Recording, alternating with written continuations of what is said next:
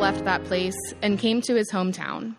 His disciples followed him, and on the Sabbath he began to teach in the synagogue. Many who heard him were surprised. Where did this man get all of this? What's this wisdom he's been given? What about the powerful acts accomplished through him? Isn't this the carpenter? Isn't he Mary's son and the brother of James, Joseph, Judas, and Simon? Aren't his sisters here with us? They were repulsed by him and fell into sin. And Jesus said to them, Prophets are honored everywhere except in their own hometowns, among their relatives, and in their own households. He was unable to do any miracles there, except that he placed his hands on a few sick people and healed them. He was appalled by their disbelief. Then Jesus traveled through the surrounding villages teaching. He called for the twelve and sent them out in pairs.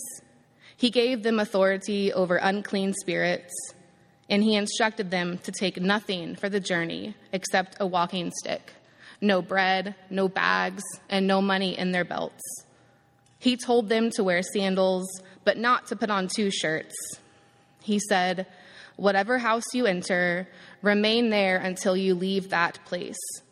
If a place does not welcome you in or listen to you, as you leave, shake the dust off your feet as a witness against them. So they went out and proclaimed that people should change their hearts and lives. They cast out many demons, and they anointed many sick people with olive oil and healed them. The Gospel of the Lord. Grace to you and peace from God our Father and Lord Jesus Christ. Amen. In today's Gospel, we heard a passage that has two distinct stories. In the first, Jesus is going home to Nazareth. And in the second, Jesus is sending out the 12 to spread the good news to all who will hear it. At first glance, these seem unrelated, but digging deeper, we see the two stories intertwine each other and have very similar themes and lessons.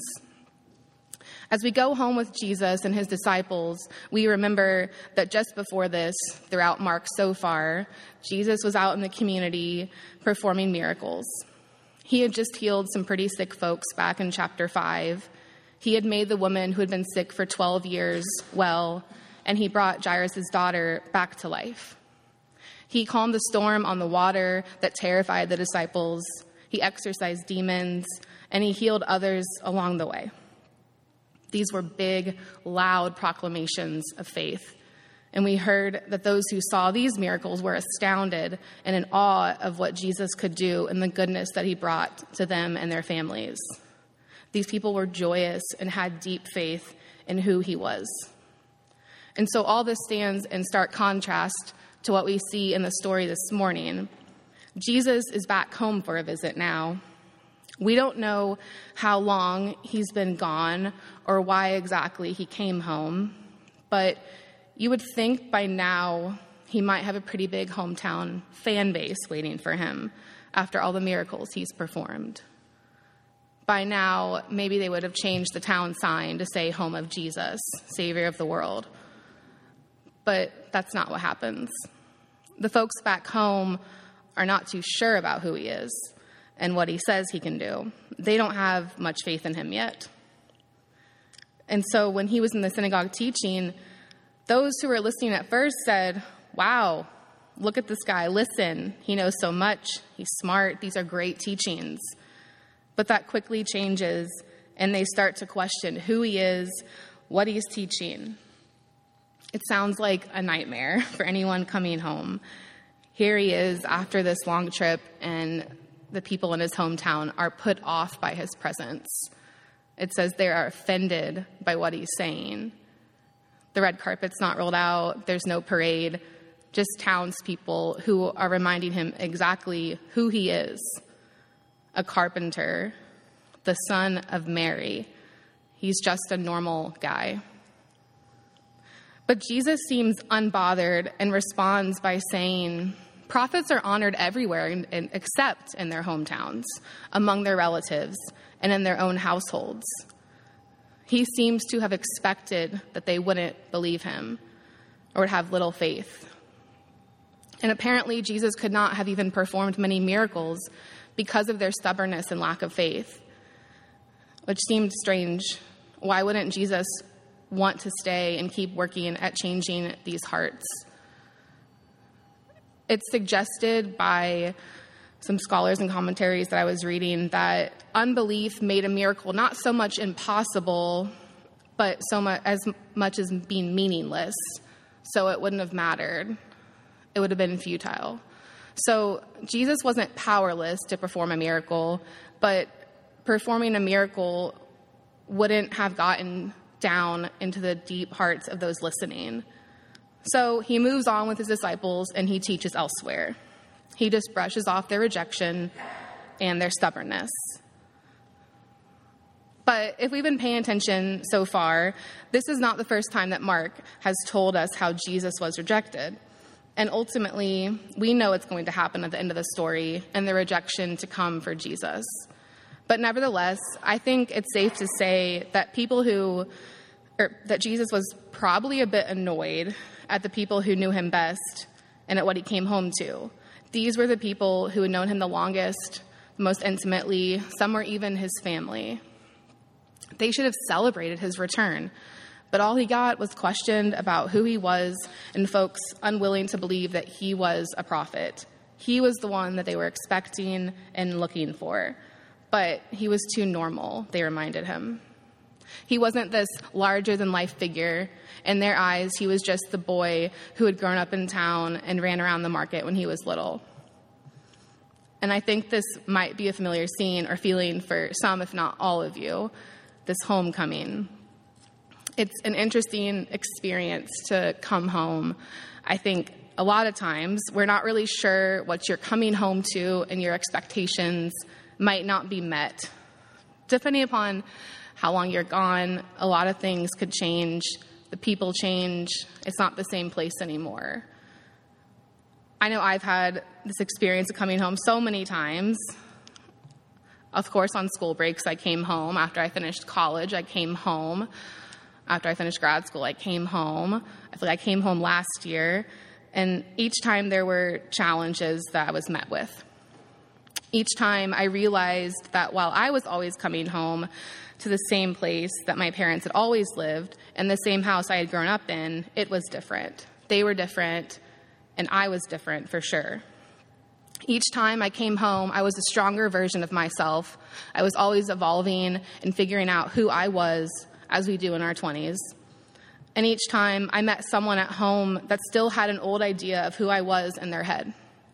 Each time I came back, I was at risk of shrinking back into the person that I was before, not good or bad, but just not fully me anymore.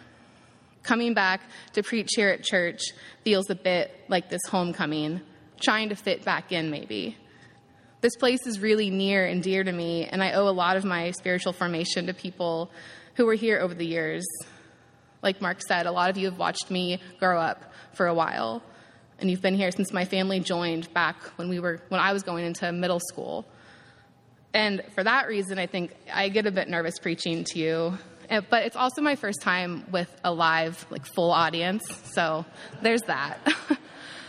but still, today's gospel brought to light a lot of thoughts I have when I come back to this place and preach here for you all.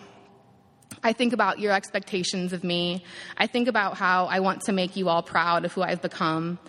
I want to say the right words and preach a good message that speaks to at least someone. I want to stay true to what I want to preach as well, but also preach something that's challenging and challenges those who hear it in whatever way they need. And I know I trust God is active in all of this, and I know that I have a word to share. But sometimes I think we hold on to ideas about people and who we think they are, like those in Nazareth are doing in today's gospel. This prevents us from seeing the fullness of who they have grown into, and I think it also inhibits our own growth. Obviously, I'm not the same shy kid I was when I first came here, and what a good thing that is. I'm really proud of who I have become. We've all moved beyond the people we used to be and the ideas that people hold in their heads about who we are, and we have now grown into who God created us to be. Or at least still trying every day. And I think this is what's happening in the gospel as well. Those Jesus encountered in town are unable to see the fullness of who he is a prophet, the prophet that they were waiting for.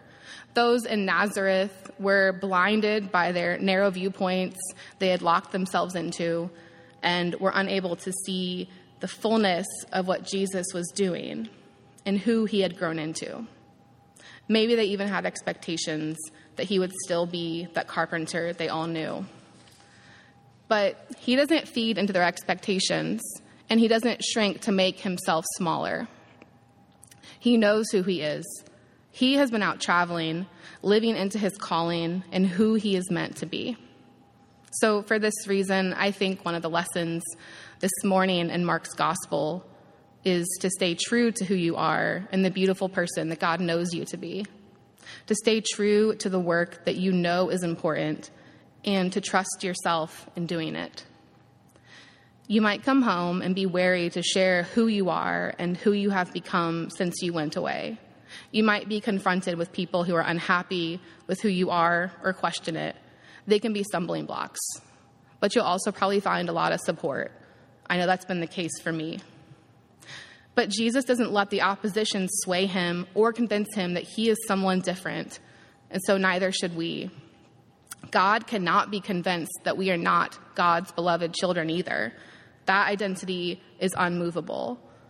We have a God that loves us big and sees us as good and valid and whole, and we are valued in and for ourselves. We have a God, too, who sends us out into the world to share that message with others, and we see this in the second part of the gospel. Jesus sent out his disciples two by two. He tells them to pack light. This isn't a bring everything you think you might need just in case kind of deal. It's an instruction that I'm sure they questioned. I don't know about you, but I'm someone who likes to pack for a trip with lots of just in case items. I make lists and I pack a week ahead at least, just in case. I like to be prepared for anything, and I want others to know that I'm prepared for whatever happens and I can keep them safe as well. I was usually told to par it down growing up, and I didn't need to bring so many shoes. So, hearing that the disciples are not meant to pack a full suitcase stresses me out. I couldn't do that. But again, they are to pack light because they are to expect hospitality. So it's okay that they don't have everything they need. Jesus tells them that they will find welcome, but they will also experience resistance and opposition, just like they experienced in his hometown. So I should probably abandon some of my strict packing rules and trust that along the way, what I need will also be provided. Because that's been proven to be true so far for me. Not everywhere has been the right place, and I think we can all feel and know when we're not in the right place for us. But like the disciples, we can go on our way trusting that more will be provided down the road. It's that true risk of discipleship and following Jesus, but it's what we're called to be doing. Yes, we might feel responsible for a place or connected to a hometown. I definitely feel the same. I feel connected to a place. I haven't lived here in New Paltz for years, but it's definitely obviously a part of me in some ways. And I think it's okay to feel this way, but those feelings of commitment and care towards those places shouldn't prevent us from the real task which I think is going out just like the disciples do in the second half of the gospel. If our hometown rejects us, we can move on. We are called to be at home among strangers, trusting that welcome will follow.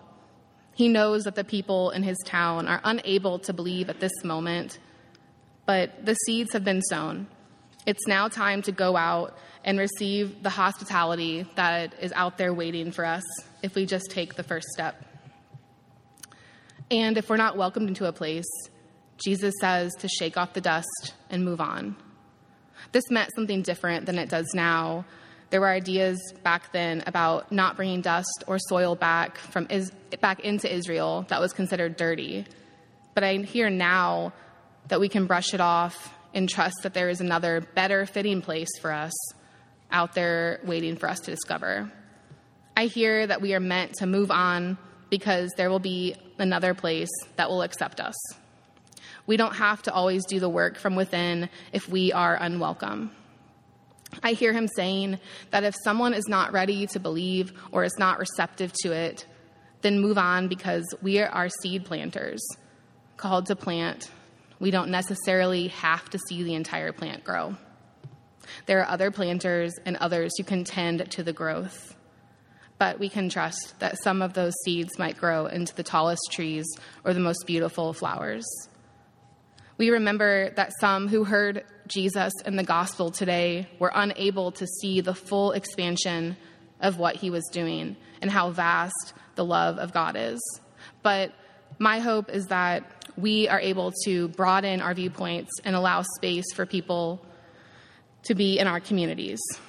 I hope we also have hearts that are open to the task of going out, leaving home, being brave, and trusting that just like the disciples, we will find welcome, nourishment, and hospitality abounding. And that we will always share the love of God in ways that remind people that God's love is always expanding, it's always accepting who we don't, and it's always assuring us that we too are wonderfully made. Amen.